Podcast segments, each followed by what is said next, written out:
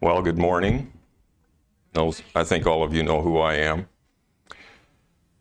Um, I've been doing, I have, I was sharing with some people this morning that I pastored full time for about 20 years, and if you figure 50 weeks roughly a year, um, take a couple weeks off, uh, times 20, that's a thousand sermons.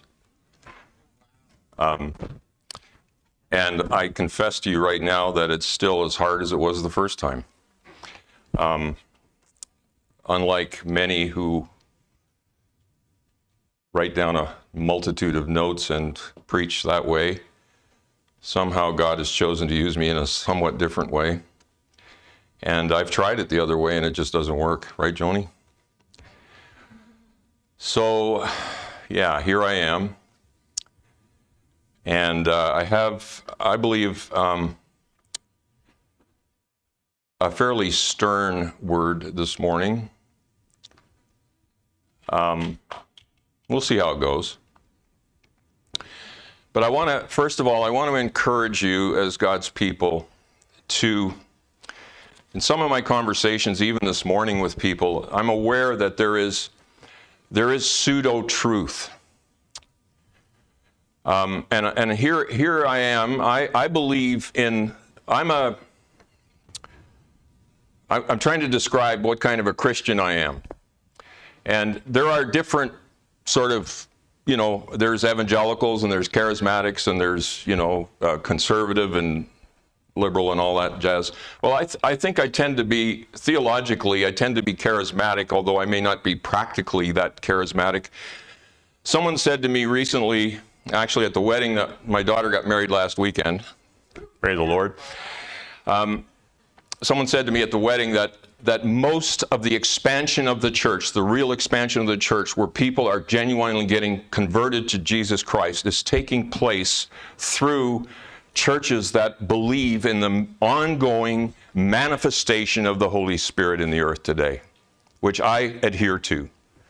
I believe that God is still moving by His Spirit and still doing the same things today that He did in the first century church, and that there is no end to that in terms of um, what He wants to do. Now, how we manifest that or how we express it in our community is relatively limited, I would suggest, but that's okay. God is, and, and some of what we're some of what we're experiencing, even in these days and through Seek Night and stuff, is actually, I believe, God wanting to move in again and, and begin to empower us and endue us, as it says in, in Acts when Jesus said to his disciples, Tarry at Jerusalem until you be endued with power from on high, and then go and declare the gospel to people. Okay?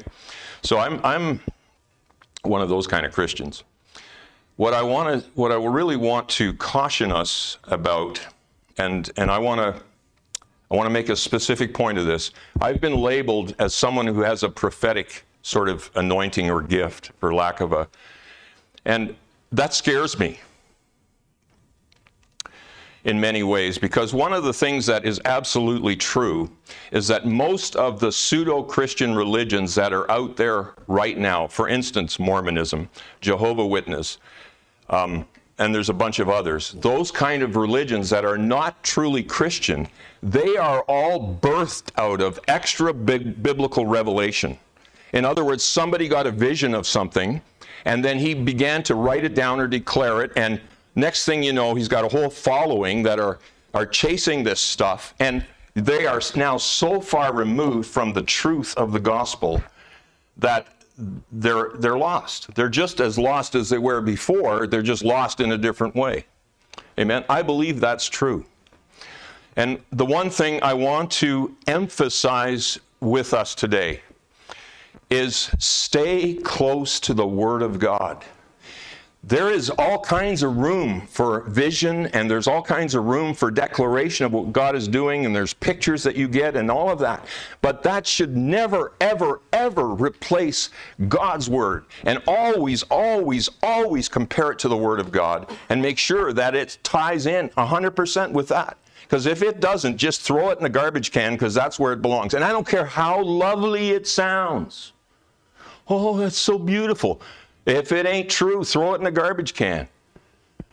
And God give us discernment. And one of the best ways to get discernment is spend time in His Word. But just throw the Bible on your lap and say, Lord, teach me your ways. And when you open the Word of God, I believe He's going to keep you. Amen? So, just a cautionary word. And it's not that. It's not that God stops loving these people, but they're in error. And, the, and my message this morning, I think, is going to be about this to some degree. Um, and I said with some folks this morning, I wish I was one of those people that could just write a whole bunch of notes down and have it all written down and just read it to you, and it'll be great. That's not the way God lets me work, so sorry. The other thing that I thought of this morning um, is I've been at this, I've done this a lot of times. One of these times is going to be the last time. It is. Not yet, but one of these times it will be. This could be the last time. No, I, I don't believe it is. But one of these times it will be, so pay attention.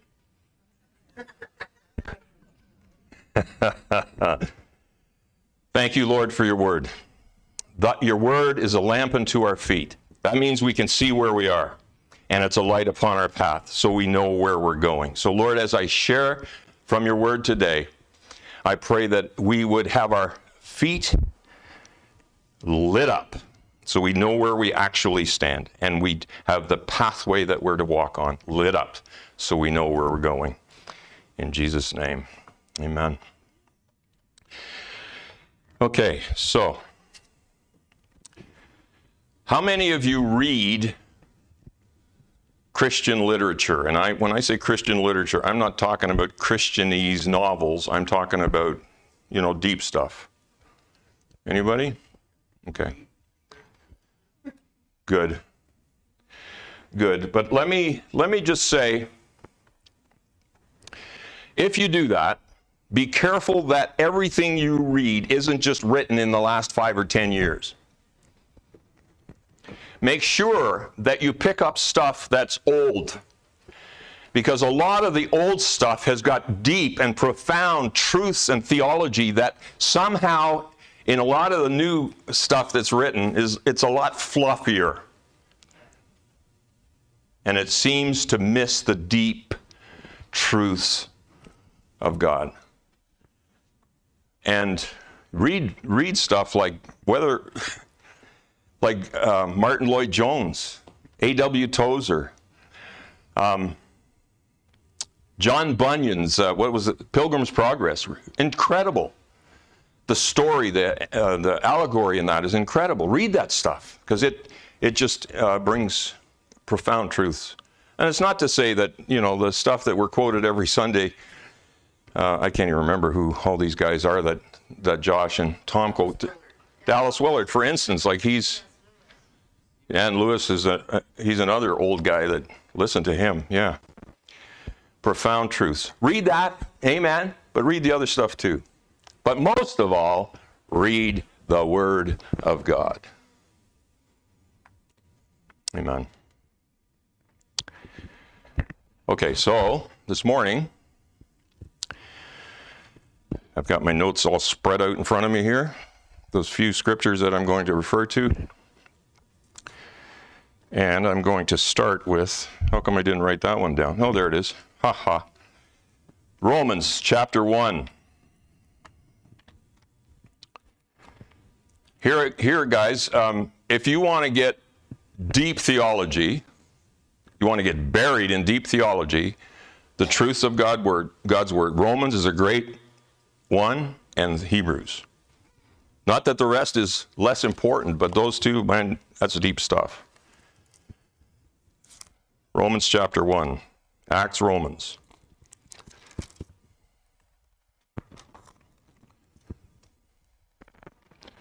thought I had this morning is a lot of times as Christians we think we have to be nice. That to be loving is to be nice. And I'm not saying we should deliberately not be nice. But when Jesus turned over the tables of the money changers in the temple and got a, a, a cord of ropes and started thrashing around with that, would anyone have described that as nice? Oh, Jesus, that was nice. No, it's so nice of you to overthrow the money changers. No. The zeal of your house has consumed me. So Jesus did something, he never ever sinned. So what he did was not sinful. And it wasn't nice, right? So here's the point if you're always concerned about being nice, you're going to miss God. But if you're always concerned about God's truth and what's right, you may not be nice all the time, but there something is going to transpire and something is going to transact in people's lives if you do these things. And you're going to also receive a certain amount of uh, persecution. I don't like that word. Persecution? Yeah, persecution. Okay, Romans 1. Where am I going to start? Verse 18. Really? Let's start at verse 16.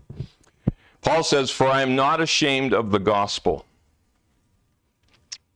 for it is the power of God for salvation to everyone who believes to the Jew first and also to the Greek, for in it the righteousness of God is revealed from faith to faith, as it is written, the righteous shall live by faith, or the just shall live by faith. It's written in Habakkuk 2 and here and another place, the just shall live by faith. That's the great revelation that Martin Luther got, the Roman Catholic priest, when he went into the Word, and all of a sudden God revealed to him, the just shall live by faith. It wasn't on the basis of papal bulls and throwing money in, clinking in the collection plate and all of that stuff. It was on the basis of faith, response to God, right? Amen. For the wrath of God is revealed from heaven against all ungodliness and unrighteousness of men. Okay, people don't like to hear about the wrath of God. And one of the things that troubles me a little bit, and I'm old and maybe a little crusty, and I've, actually I was thinking the other day, I was thinking, we got saved, Joni and I got saved on the same night. We were, we were church going people. We got saved on the same night in 1982.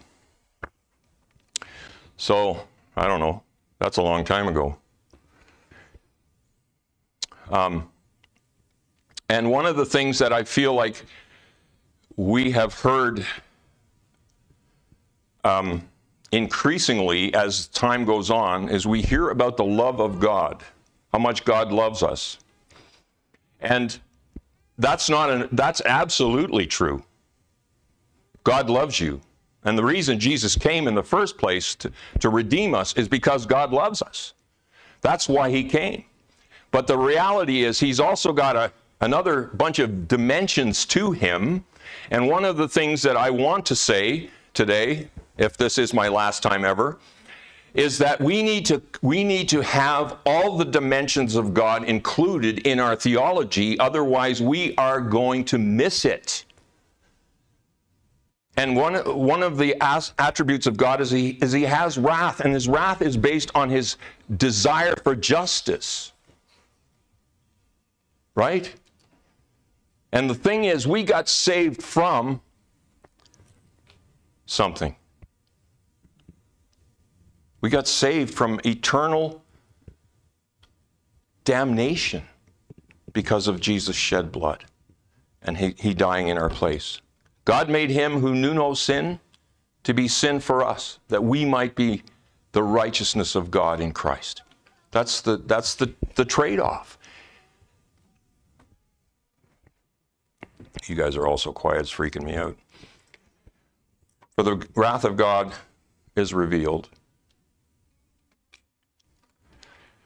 from heaven against all ungodliness and unrighteousness of men, who by their unrighteousness suppress the truth. For what can be known about God is plain to them because God has shown it to them. So here we are. God is God is revealed, and this is what this is going to say.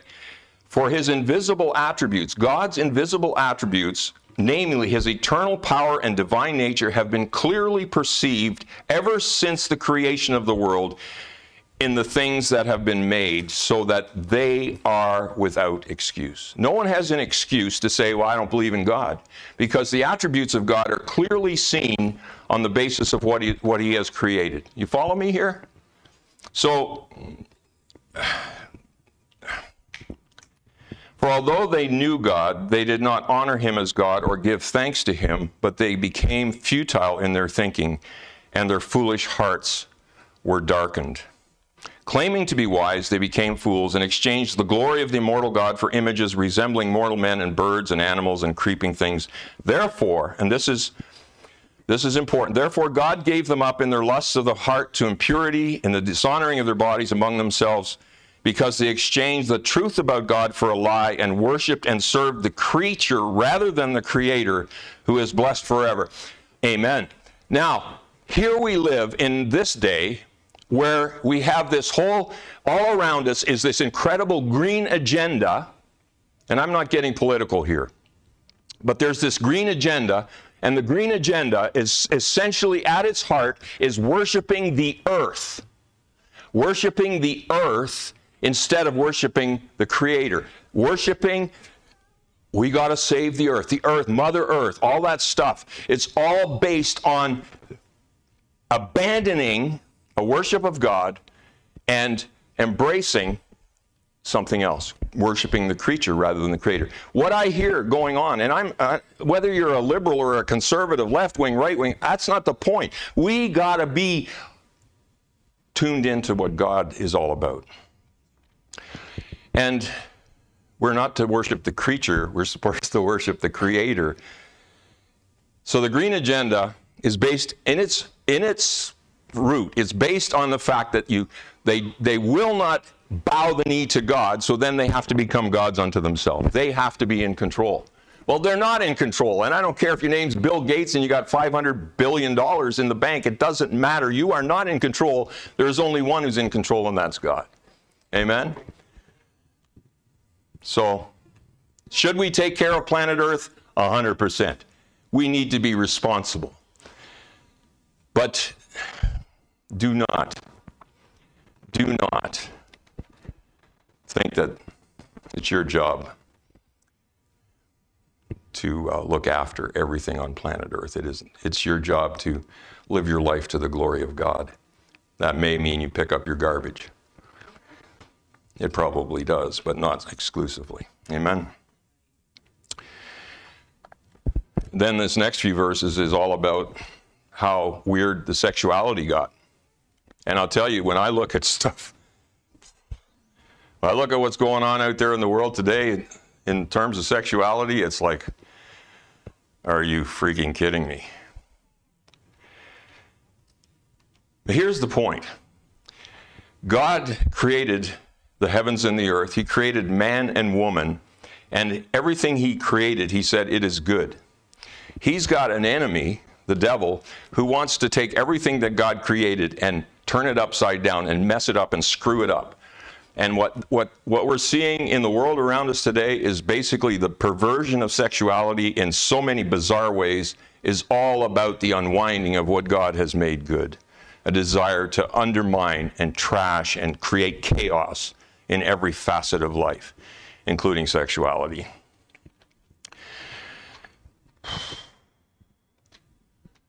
God made man and he made woman. All these other LB, whatever million other alphabetical letters that are included in, they're not. Oh, you might not like what I'm saying, but that's okay. It's still the truth. It's still the truth. That doesn't mean we don't love those people. We love them. We love them enough to tell them the truth. And like I was lost till I got saved, right? How many of you? We are all lost until we got. So these people are lost. There's nothing wrong with being lost, except you shouldn't stay lost, right? I once was lost, but now I'm fine. Found blind, but now I see. I'm going to skip over those verses. You can read them on your own. And I'm going to jump down to verse 28. And since they not, did not see fit to acknowledge God, And this is, this is an important line. They did not see fit to acknowledge God. God gave them up to a debased mind. God gave them up to a debased mind. So he's not, he is li- like he literally took his hands off and say, fine then, if that's the way you want to be, go your way. He gave them up to a debased mind to do what ought not to be done. They were filled with all manner of, and look around us today in the world, and, and you know, I don't want to dwell on this, but they were filled with all manner of unrighteousness, evil, covetousness, covetousness, malice. They're full of envy, murder, strife, deceit, maliciousness. They are gossips, slanderers, haters of God, insolent, haughty, boastful, inventors of evil. Man, inventors of evil, there is more, more wickedness going on weird, wacky, crazy wickedness, inventors of evil, disobedient to parents, foolish, faithless, heartless, ruthless. Yuck. Though they know God's righteous decree that those who practice such things deserve to die, they not only do them, but give approval to those who practice them. Yeesh. So that's that's the world we're kind of living in, folks. But here, this is the bright spot. That's them, that's them, and this is us. You are, you're in the world, but you're not of the world, right? We are, we have a king, we have a kingdom that we belong to that is not of this world. And the, the wonder of it is that although we are in the world and not of the world, we still have an influence. And here's the point. We, we think, like, I am, I, I have a real problem with a lot of sort of rapture theology where it's like we're kind of hanging on the doorpost, just, you know, just Jesus, come and get us out of here. It's getting really bad down here. Can you come now? Well, he'll come when he's good and ready. In the meantime, we need to be found faithful testifying of God's goodness and his reality and allowing the Holy Spirit to do his work. Here, what happened to you and me when we decided to follow Jesus? Something was working in our hearts that we didn't start that process. I didn't just decide, well, uh, let's see. Let's see what's out there. Something was working, and people were praying for me, and people were praying for you that you would, you know, your heart would be opened up. This morning, this morning I want you to just spend a second and think about the person close a person close to you that you think is impossible for the gospel to reach. Everybody's got one. Everybody's oh, I, uh, oh yeah, I know that person. I've got several Behold, God says in His Word, Behold, I am the Lord, the God of all flesh. Is there anything too hard for me? There's a rhetorical question. What do you think the answer is?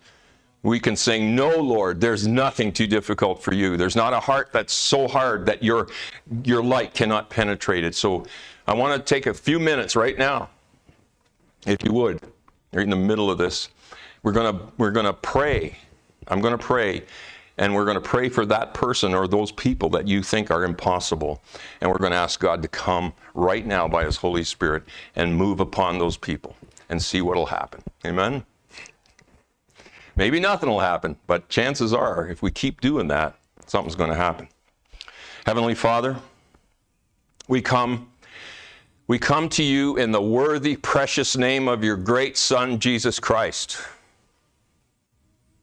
We thank you that He came to seek and to save that which is lost. And God, we have just, in our minds, we have just processed uh, at least one person and maybe several who we see as, well, at least virtually impossible for you to reach. Lord, we lift those ones up to you in Jesus' name. We pray that the Holy Spirit would just brood upon them right now, like you did over the waters before the creation began in Genesis 1. Lord, Holy Spirit, brood over these ones and open their blind eyes and their hardened hearts that they might receive the gospel of Jesus Christ and be saved. Thank you, Lord, that you're not willing that any should perish, but that all should come to repentance and the knowledge of you. And we pray that you would remind us to lift these ones up in the future until they are actually redeemed. In Jesus' name, amen. Um, God is love. And in First John, you read First John, it's all about that. But there's a psalm that says, Psalm 7, verse 11, it says, God is a just judge. How many of you believe that? God is a just judge. And it says, and God is angry with the wicked every day. God is angry with the wicked every day. He's not happy about wickedness, folks. He doesn't just gloss over wickedness, He longs to see people turned and wickedness overcome. Be not overcome with evil, but overcome evil with good is our mandate. I want to turn now to 2 Timothy 3.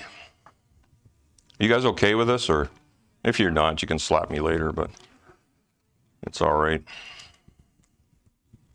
2 Timothy chapter 3. Sorry, I'm reading a bunch of scripture, but no, I'm not sorry. I'm reading a bunch of scripture. This is this is the word of the Lord. Um,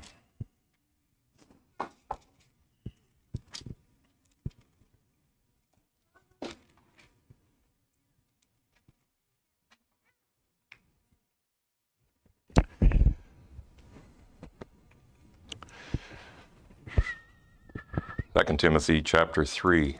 I'm going to read most, maybe all of it. Understand this. Paul says to Timothy, that in the last days there will come times of difficulty. Some of the translations call it perilous, perilous times. In the last days there shall come times of difficulty. Okay, are we in the last days? Anybody want to comment on that? Obviously, if you're just having a new baby soon, you hope you're not right at the last of the last days. Eh? And I don't I don't know if we're in the last last days, but one thing's for sure, we're in the laster days than yesterday. And we're certainly in the laster days. The days are a lot laster than they were when when Paul wrote this to Timothy. And he's saying that in the last days there will come times of difficulty or perilous times for people and here again, we read in Romans chapter 1, and a lot of this is almost like repetitious, but for people will be lovers of self, lovers of money, proud, arrogant, abusive, disobedient to their parents, ungrateful, unholy, heartless, whew, unappeasable, slanderous, without self control, brutal, not loving good, treacherous, reckless, swollen with conceit, lovers of pleasure rather than lovers of God, having the appearance of godliness but denying its power. Then it says, avoid such people. Huh, avoid them. For among them are those who creep, and I'm going to skip over those verses because I don't really know how to comment on that. But uh, down to verse 8 just as Jannes and Jambres opposed Moses, so these men also opposed the truth. Men corrupted in mind and disqualified regarding faith but they will not get very far, for their folly will be plain to all, as it was also for those two men. So sometimes, sometimes when I look around me in the world, I get despairing. Does that happen to you? And it feels like it feels like the enemy's winning sometimes, doesn't it? It feels like it. It's like literally, what the hell is going on? Pardon my language. But the reality is, it says very, but they will get not get very far. Here's the point: they will not get very far, for their folly will be plain to all. And he, and that's that gives me hope. They will not get very far. They're not. It's not going to end there. You, however, and this is Paul saying to Timothy, and this is this is an admonition to you and I. You, however, have followed my teaching, my conduct, my aim in life, my faith, my patience, my love, my steadfastness, my persecutions and suffering that happened to me in Antioch and Iconium and Lystra, which persecutions I endured. Yet from all of them the Lord delivered me, rescued me. then this is the verse that we don't like very much. Indeed, all who desire to live a godly life in Christ Jesus will be persecuted. So, yeah, that's just a fact. While evil people and impostors will go on from bad to worse, deceiving and being deceived. But as for you, continue in what you have learned and have firmly believed, knowing from whom you learned it, and how from a childhood you have been acquainted with the sacred writings. Here again, it's the Word of God, the sacred writings, which are able to make you wise for salvation through faith in Jesus Christ. And then it says, and this is a, this is very often quoted scripture, all scripture is breathed out by God. All scripture. And is profitable for teaching, for reproof, for correction, and for the training in righteousness, that the man of God may be complete, equipped for every good work. You want to be complete? Spend your time in the Word of God and ask His Holy Spirit to teach you. Amen. We need God's Word and we need it to penetrate our hearts. Um, I'm gonna I'm gonna do a Tozer quote, A.W. Tozer. Outside the will of God, he said, there's nothing I want. I'm not sure I could confess that totally, but he said, outside of the will of God, there's nothing I want. Inside the will of God, there is nothing I fear. That's good stuff. Inside the will of God, there's nothing I fear. One of the things I was going to do at the start of this is ask you what you're afraid of. Any of you? Are you afraid of anything?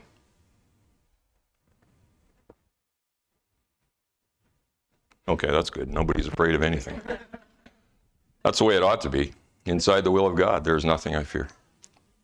What? I know I should have bounced that right at the beginning, but. Hmm? Angela said something? Oh, sorry, Angela. Losing control. Okay. You're afraid of the ocean? Oh. You know, both of those came to my mind. And if you're in the ocean, you definitely lost control. yeah. Yeah. Well, God is in control, Angela. And He did create the ocean. And He made us so that. What do you think it is that attracts us to the seaside? Fish. Anyway, I don't want to get off on way off on that stuff, but mermaids? Oh, okay. We're we're stopping here. Are you? Yeah, I think all kids were afraid of the dark at one time. Hmm. Okay.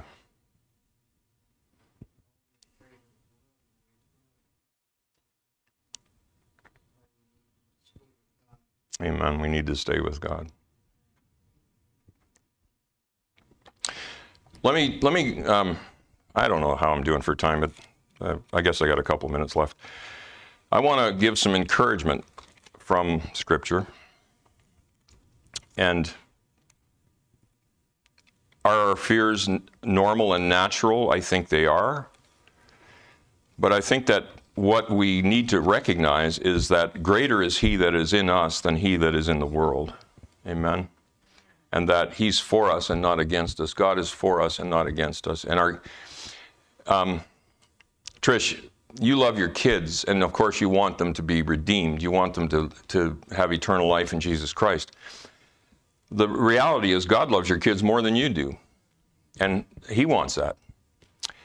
And I think that often there's a there's a scripture um, in James, and I, this, I've referred to this so many times in sermons, but it says in James, "For the effectual fervent prayer of a righteous man." Well, I'm not righteous. Well, you are. You've got received the imputed righteousness of Christ. The effectual fervent prayer. Now, effectual just means it's effective. Fervent means there's some heat to it. Fervency is like boiling water. This is fervency. So it's not, hey, God, my, if you don't mind, God, could you do something for my family? Like you know, if you don't mind. No, it's like there's a boiling to it. There's like there's a there's a heat in an intensity in your heart. The effectual, fervent prayer of a righteous man, it says, avails much. The amplified version says makes much power available, dynamic in its working. So when you pray fervently for your kids, you're releasing, I believe you're releasing the power of God, makes much power available, dynamic in its working. It will do something. It actually changes the environment. People say, Why should we pray? God already knows what I need. Yeah, He does, but He includes you in the process. That's the whole point. He's got a relationship with you and He wants you to communicate with Him. Yes? Yes.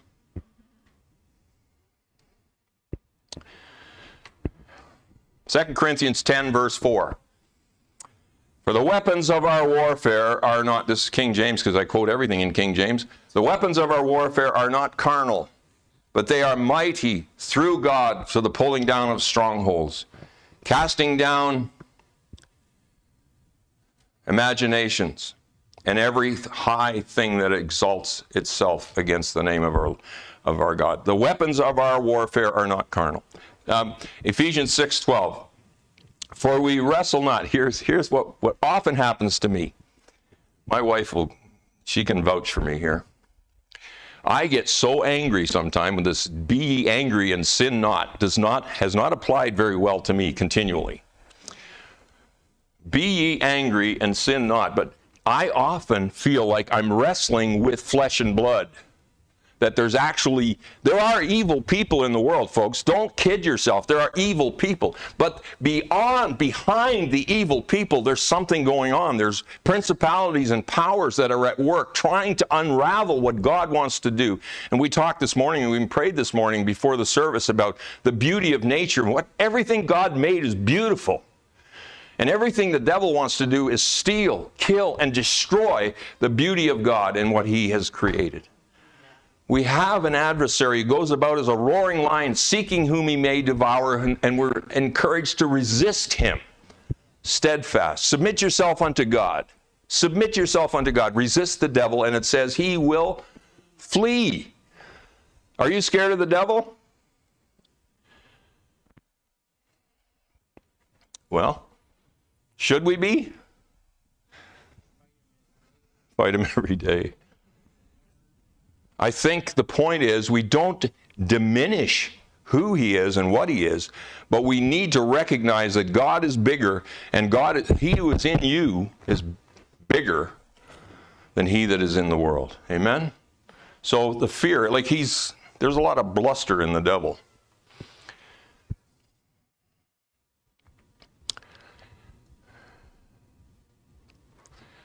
For we wrestle not with flesh and blood, but against principalities and powers, against the rulers of the darkness of this world, against spiritual wickedness in high places or heavenly places. Ephesians 6, verse 12. We need to remember we're in a wrestling match, but the victory already belongs to the Lord Jesus Christ. Amen? He's already won the battle. Okay, I've rattled on for a bit.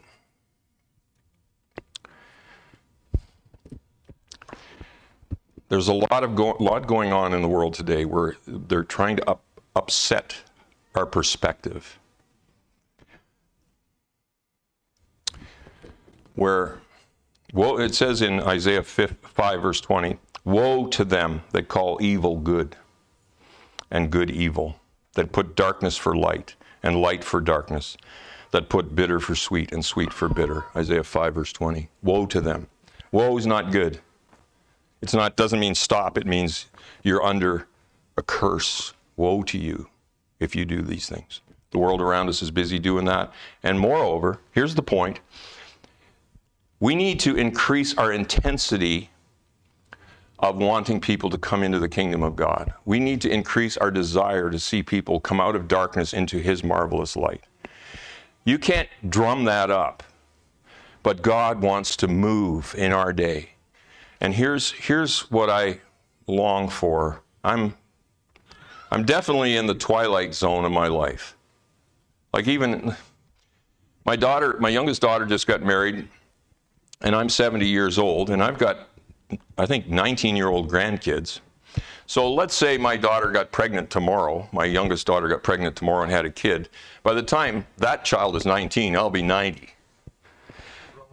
No, but uh, odds are I might not make it. It doesn't matter, but I mean, it like I'm definitely moving along in the, in the thankfully I'm still here.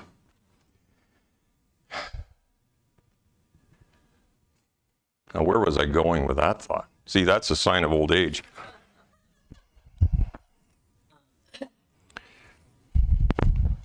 Twilight.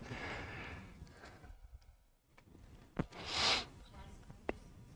Yes. is um, the way that the world is thinking right now. Um, That when I talk about um, what we know of God and Jesus and the gospel, that they will think I'm crazy. Yeah.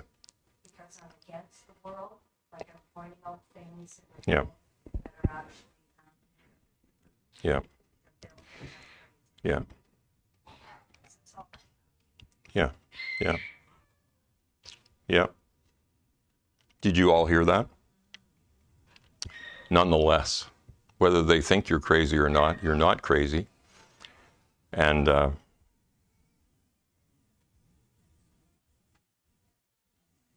no, I know. We don't want to be un. We don't want to not, them to think we're crazy. We don't want them not to like us. Of course not. But nonetheless, continue in the truth, right? And one of the one of the things I really believe is necessary is not that we never talk, but sometimes our silence speaks louder than our words. Um, and we need to know. I believe part of the whole process of having we pray for discernment. Part of the process of having discernment is actually knowing when to speak and when to keep your mouth shut, and uh, and not to be afraid. Not that like often our mouth shut is based on fear. We we hold back because of fear. We might also even speak out because of fear. That that happens too, where you fear like you fear that maybe you're going to miss God if you don't, you know, interject something here. We need to come to a new place of peace in our hearts where we know that we know that we know this is the time to be silent and this is the time to speak up. And I'm I'm like often I'm I'm quite convinced that if we're willing to speak up, God says, "Open your mouth and I will fill it." Like often we wonder, "Well, I don't really know what to say." True. But if we are willing to open our mouth, we have that freedom. I believe He will actually do what He said open your mouth and He will fill it. Yeah? Perfect love casts out fear. Perfect love. God loves us perfectly. He wants us not to be afraid, He wants us to be um, secure. I think that's a good word secure in Him. Amen? Okay, I'm going to quit now. Um, sorry for the ramble. Ramble on. Yeah, I could, I guess, but I'm not going to. okay, let's pray. Um, Lord, we're, we're grateful that, um, yeah, we're grateful to gather here. We're grateful for your word. We, uh, we pray that we would be a people, like Paul said to Timothy, study to show yourself approved unto God, a workman who does not need to be ashamed, rightly dividing the word of truth. We want to be those people, God. We want to be a people who understand the truth of your word. Do not take it out of context. Do not uh, try and apply it, shove it into places it doesn't belong, but that we would take the whole counsel of God and that we would be a people who walk that out uh, fully in our lives. Teach us your ways, Lord. May we be a people who increasingly give glory to the Lord Jesus Christ in our lives. May we be a people who honor you, not just on Sunday mornings, but every day of our lives.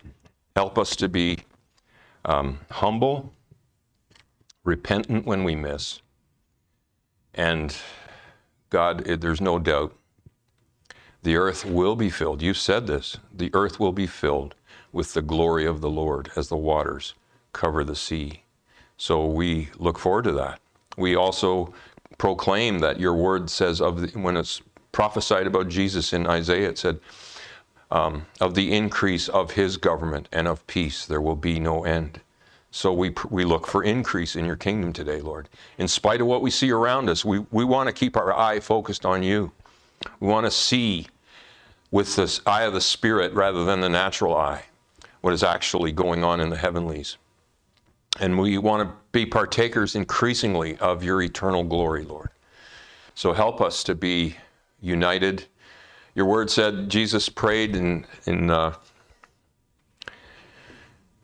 in his high priestly prayer in John, it's recorded, By this shall all men know that you are my disciples, if you have love one for another. Help us to love one another, Lord, with pure hearts, fervently, to care for one another, to actually know what love means, to love one another.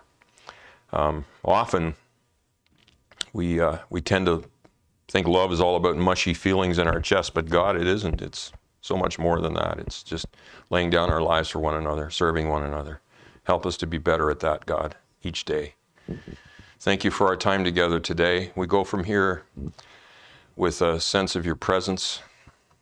We uh, pray for our pastor, Tom, and his family, and all those others who are away on vacation at this time. We ask you just refresh them, Lord, encourage them, build them up. May they not think that because they're not here, they're away from you, because they aren't.